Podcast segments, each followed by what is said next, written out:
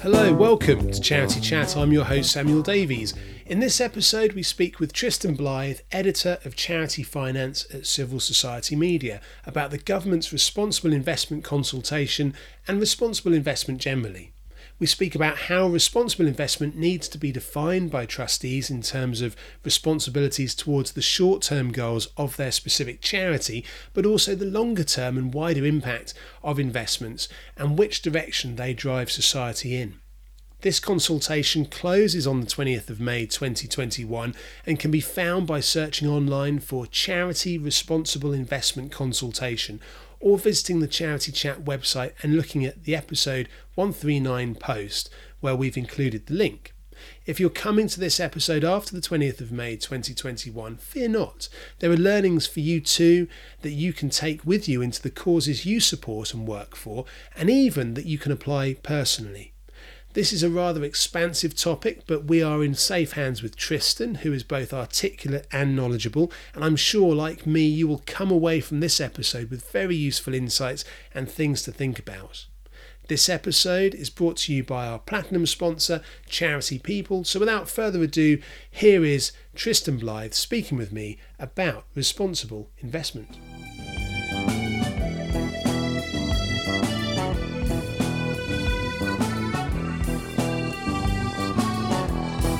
So I'm delighted to be joined today by Tristan Blythe, editor of Charity Finance at Civil Society Media. Tristan, welcome to Charity Chat. Thanks for joining us. Hi, no, thanks for having me. It's a pleasure. So, Tristan, maybe if you can start by talking about what your background is and where do your particular interests and passions in the charity sector lie?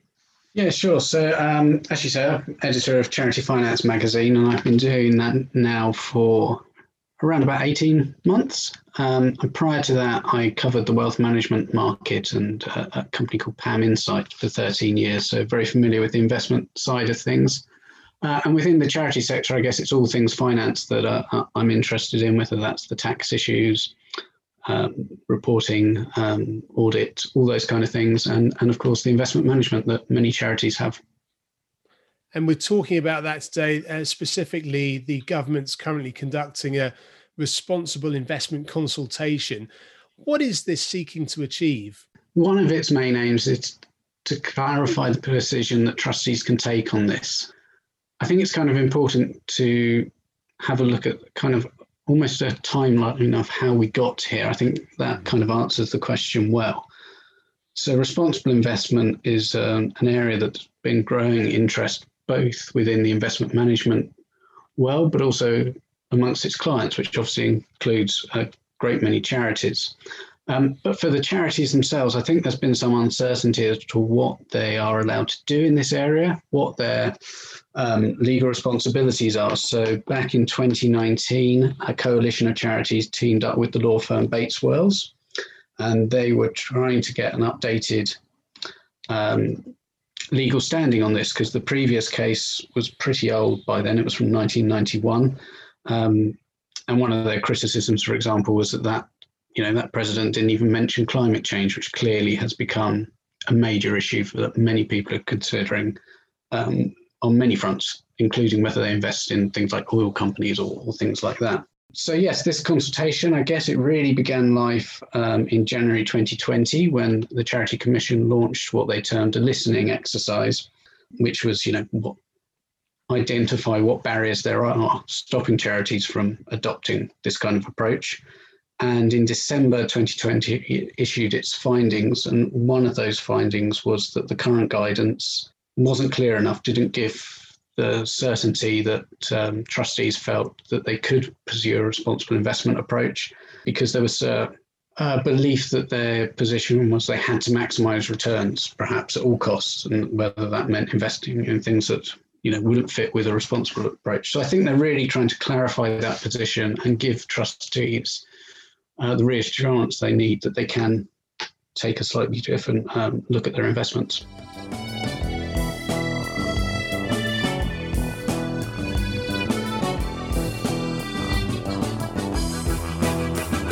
So when we're talking about investments in, in this context, we're talking about the investments that charities are making to get a return, which they're then potentially reinvesting into the charity rather than investments of uh, pensions and things like that? Yeah, that's that's right. So we, we, you'll be looking at sort of a if they're a large enough charity, they'll have a an investment pot which is usually managed by a third party, a professional investment management company. Um, and yeah, and so we're talking about that, and that will be producing returns for them to spend um, on their charitable aims. So why why should charities, specifically trustees of charities, be taking a proactive approach to this consultation? And what are the risks for them if they don't? It's a good question. I guess really is their chance to shape this guidance, which at the end of the day, you know, it's aimed for them. It's supposed to be helpful for them. Um, and so I guess one of the real dangers is that it doesn't clarify the issue enough. So I've already had some comment when speaking to people on it that this draft guidance that's being consulted on is still a bit too vague. It's still kind of well, you can look at this if you think it's fit to do so. Um, so there's the chance to tighten that up. So if they've got any questions around, you know, what their actual responsibilities are in this area, now's a good chance to raise those issues and try and get them resolved. And I think that if they can do that, they'll have much more confidence I, I, don't think that it will do away with every single concern that's out there. Um, there's still a lot of jargon around this. So, um, investment management companies will use slightly differing terms around responsible investment, whether that's ethical, whether it's green, whether it's sustainable. Mm. And I think some of that confusion um, will remain. However, if the demand continues to build, which I personally believe that it, it will, then there will be more pressure from clients to get some more uniformity. And uh, and I think this will help because if you have charities start to adopt this approach, then they can work together to make sure there's sort of industry standards. And this consultation, it's not just for those charities that are kind of the household names that are actually delivering um, services and support. It's for the likes of trusts as well and foundations too. Yeah, absolutely. Uh, it's it's open to um, anybody who's interested, which, as you say, will be all those charities that have an investment portfolio or potentially believe that that will do in in the near future. All of them will be welcome to make responses, and I'm sure that third parties. So I've mentioned people like the investment managers will be putting forward views as well as sort of um, some of the umbrella organisations. Um, so yeah, it's open to anyone with a with a strong interest in the topic.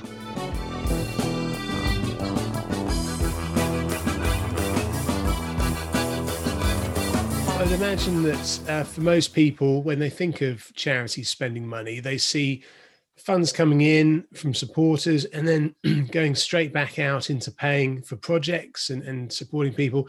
And they may even consider that some of these funds are going out to pay for staff wages, governance costs, etc.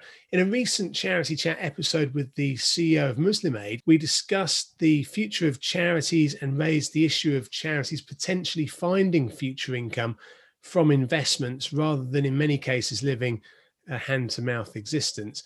There are, of course, issues with restricting funds and donors wishing to support immediate work and conversations around how much charities should have in reserve as well.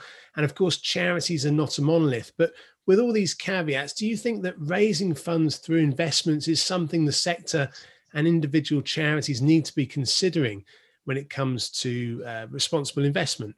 It's been a tough, tough time for income for many charities over the past year or so with the pandemic restrictions, and I think many of them will be looking for ways they can, you know, start to rebuild that income. And uh, for some of them, donations would, may take a while to rebuild, particularly if people, you know, their, their donors have had their own issues through the pandemic or, or lost work, and you know all those terrible things that we seeing go on. Mm. And if they're in a position where they've got uh, money to invest, then obviously, yes, that is a, another source of income. When it comes to, as you said, the um, people perceiving as much of their donation going on um, the direct charitable acts as possible, I think that that's that's an issue that um, doesn't just affect the investment portfolios, but the, some of the other overheads that you mentioned yourself, Sam. Um, mm. And there's a real question of communicating that, and that's something that uh, you know the value for money and the impact that these funds have beyond just how many pence in a pound get spent on the on the end goal. And it may be that actually for the long term, putting some of that money into an investment portfolio, um, because all investments sh- should be looked at as a long term. You know, it's not put your money in today and in six months you'll make your return. It's about making sure there's money there, you know, in 10 years' time and whatever your time frame may be, but certainly the long term. And so if you can have that, it's a nice cushion to have. And if you can make that argument that not only can you help beneficiaries of today, but the beneficiaries of tomorrow, then I think that that's really important. And when it comes to responsible investment, I think that that's part of thinking about it. It is part of thinking about the long term. You know, the world has changed and how people make investments and what they should be investing in is also changing. And this guidance hopefully will give charities the, the faith that they can they can do that.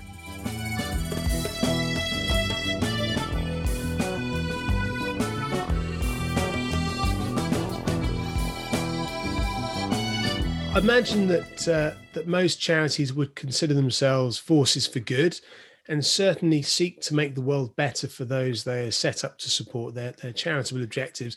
How should charity leaders be assessing the trade-off between getting the biggest returns on their investments to sustain their good work, and ethical investing to limit or reduce completely the negative impacts on society at large. So you've already mentioned climate change, mm-hmm. um, but also I suppose considering um, things like gambling as well and, and other things that are potentially even going against their purpose for being. How should charity leaders be weighing those two things?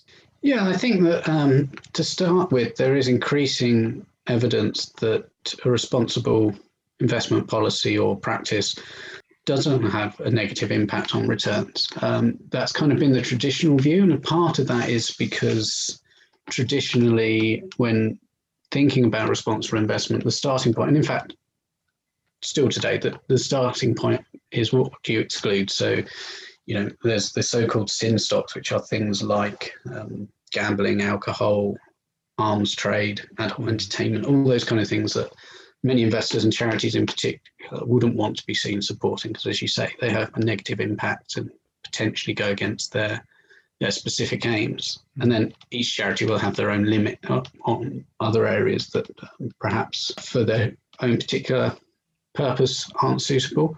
And so that idea that okay, we're going to suddenly take out all of these areas, we're going to limit the universe that we're able to um, we're able to invest in, hmm.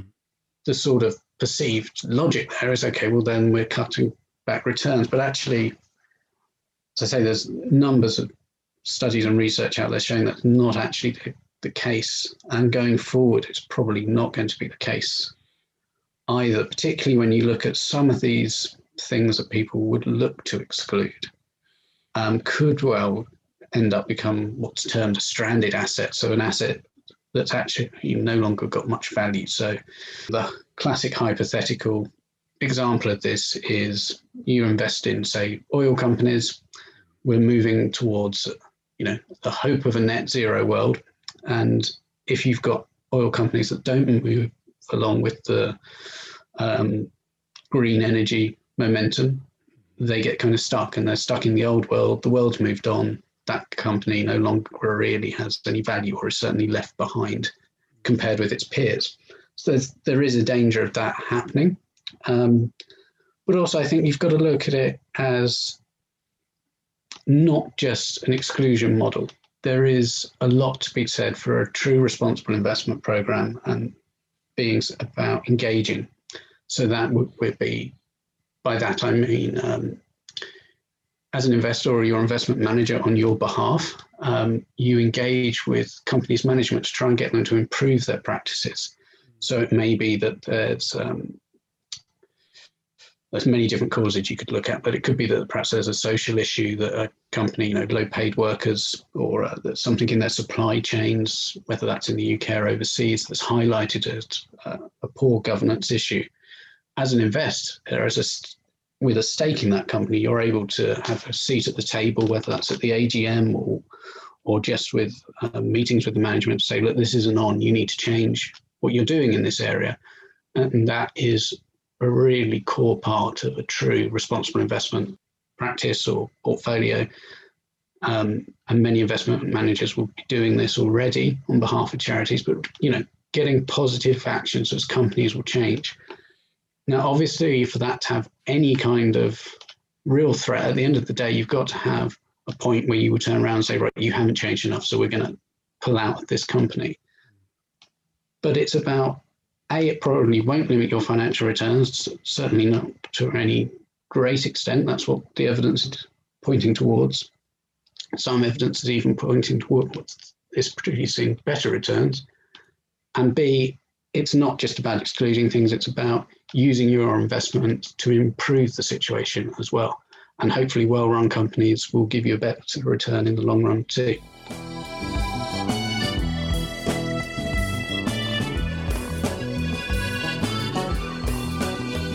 I suppose in those scenarios where charities are uh, investing in stock or in firms, they they have there are two sides of the coin there, aren't there? There's a there's a potential benefit to them um, in terms of making public the fact that they are involved in that industry, trying to make it better. Then I suppose the flip side of that is that if uh, if it gets out that a charity is investing in some stock, even if their intention is to try and improve that company, if it's a if it's a you know got a bad record for whatever uh, reason, then of course that can come back, and we've seen that for a few charities in terms of their certainly mm. their corporate partnerships that have been questioned yeah. in the past. Is that is that the same kind of risk with investing as well? That in a way there's kind of a um, there's an incentive on a kind of a PR level for charities to make sure that they are investing in good companies rather than bad, and to be very aware of what they are investing in. Yeah, absolutely. There is a real reputational risk there. You're completely right. And I think that in a way it's very difficult to talk about this because as you said yourself, charities are not one, you know, homogenous block. They're they're very different. So what might be right for one charity to say, I definitely am not going to touch that because it goes completely against their purpose. Another one might say, well, actually, you know, what we can maybe exclude exclude the worst offenders, but work with the best in class. So those companies that are doing the right things and try and help improve them and and work with them on that. But of course, yes, there, there is that danger. Whereas you can make a case for, for the engagement side of things, but you've got to know where you draw your line. And for each mm. charity, that's probably going to be slightly different.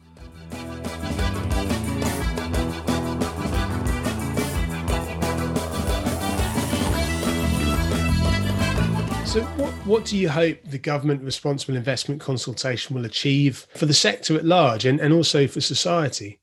Um, well, I think it, it, comes back again to that clarity for trustees, so they um, feel they have the confidence and the right um, to put in place um, the correct responsible investment policy and um, procedures for their charity.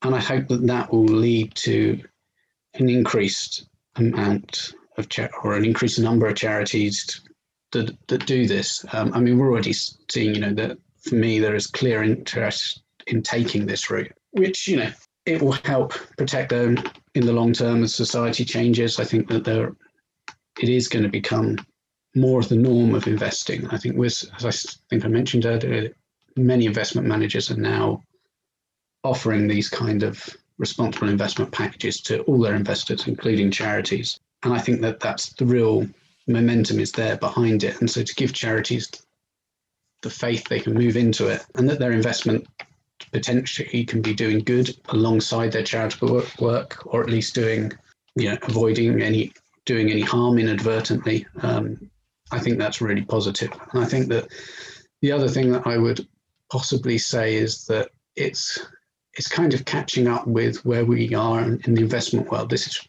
potentially going to become mainstream investing.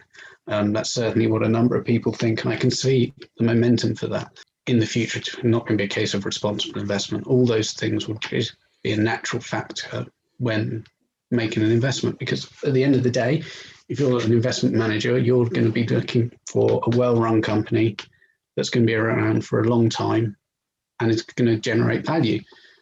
And as the world changes, the so-called sin stocks I mentioned earlier are increasingly not going to fall into that, that category.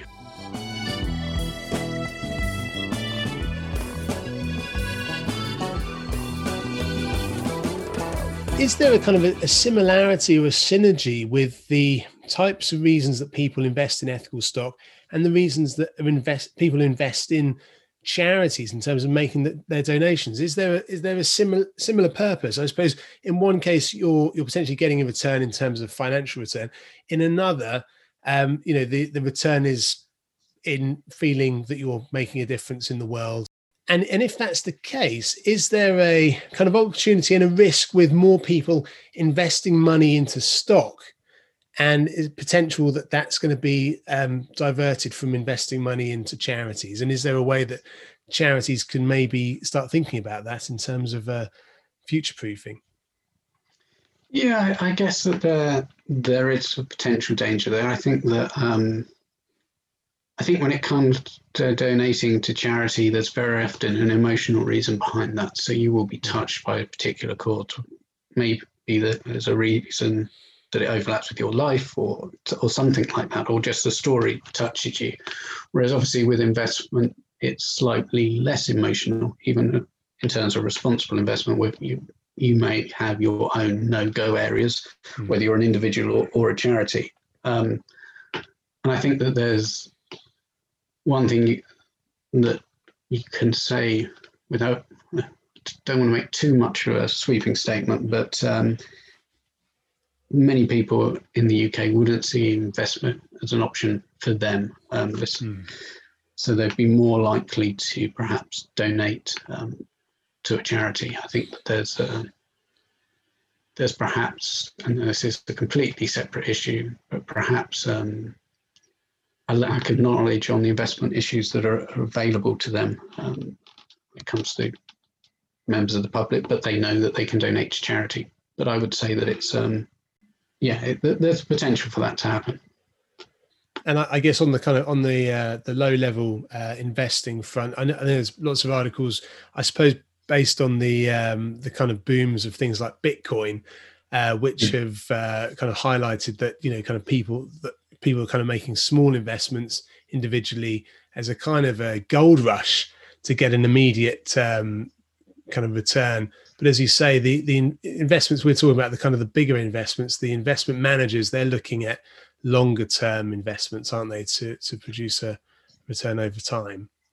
Yeah, that's right. I mean, that kind of short term investment um, would not be something that would be a key part of an investment strategy. There may be occasional strategic calls to be made, but really um, whether the investment managers are looking for um, charities or individuals or pension funds, whatever it may be, they will be looking over the long term. And, you know, there's always the risk in the short term of some form of volatility in a stock market mm. um, dip. And you can get you can get hit by that. You have to be able to ride that out and know that, you know, the odds are things will come come back up again over time and be in the right place for that and I think that that's kind of uh, the mindset that you have to be in. You're right that you know maybe for individuals some of those things grab their attention, like you say, Bitcoin or whatever, with the headlines. And there are more and more um, online platforms in which you can invest money um, into sort of managed funds where the you know you're one of many investors in it, and that would be managed by a professional, and that would be long term. And some of those are ethical or responsible products. So, you know, obviously be good to say not just charities taking this route, but everyone who has some form of investment doing that because A will have the same benefits as I've already said for charities, and, and B, hopefully will have a positive impact on society at large. Tristan Blythe, thank you for contributing to Charity Chat. No, thank you very much. Um, it was great to chat.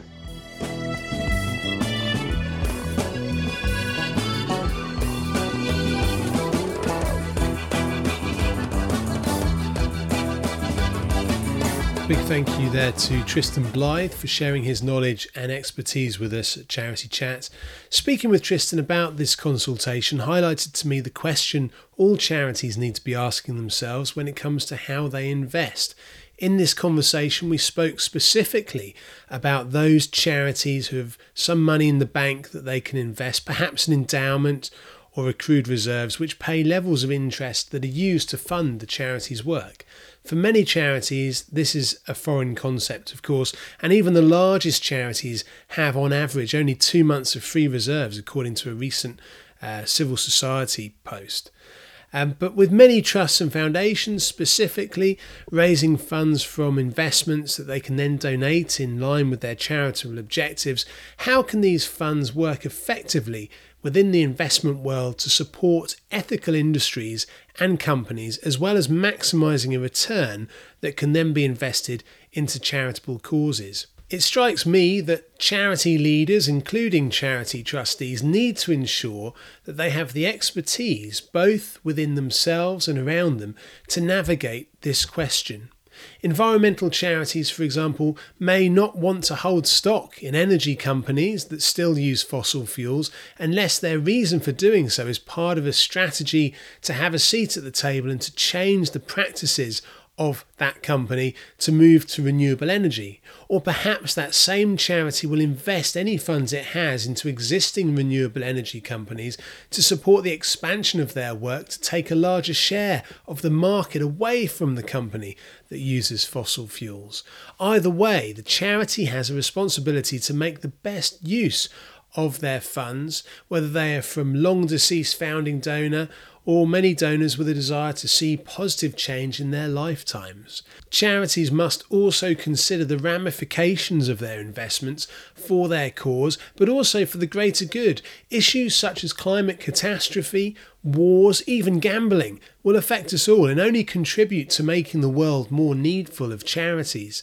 Then there's the question of whether charities should have funds to invest, with one argument for doing so already mooted by Kashif Shabir in episode 131 of the podcast that charities need to be thinking about long term fundraising and return from investments can help to ensure a move from hand to mouth fundraising.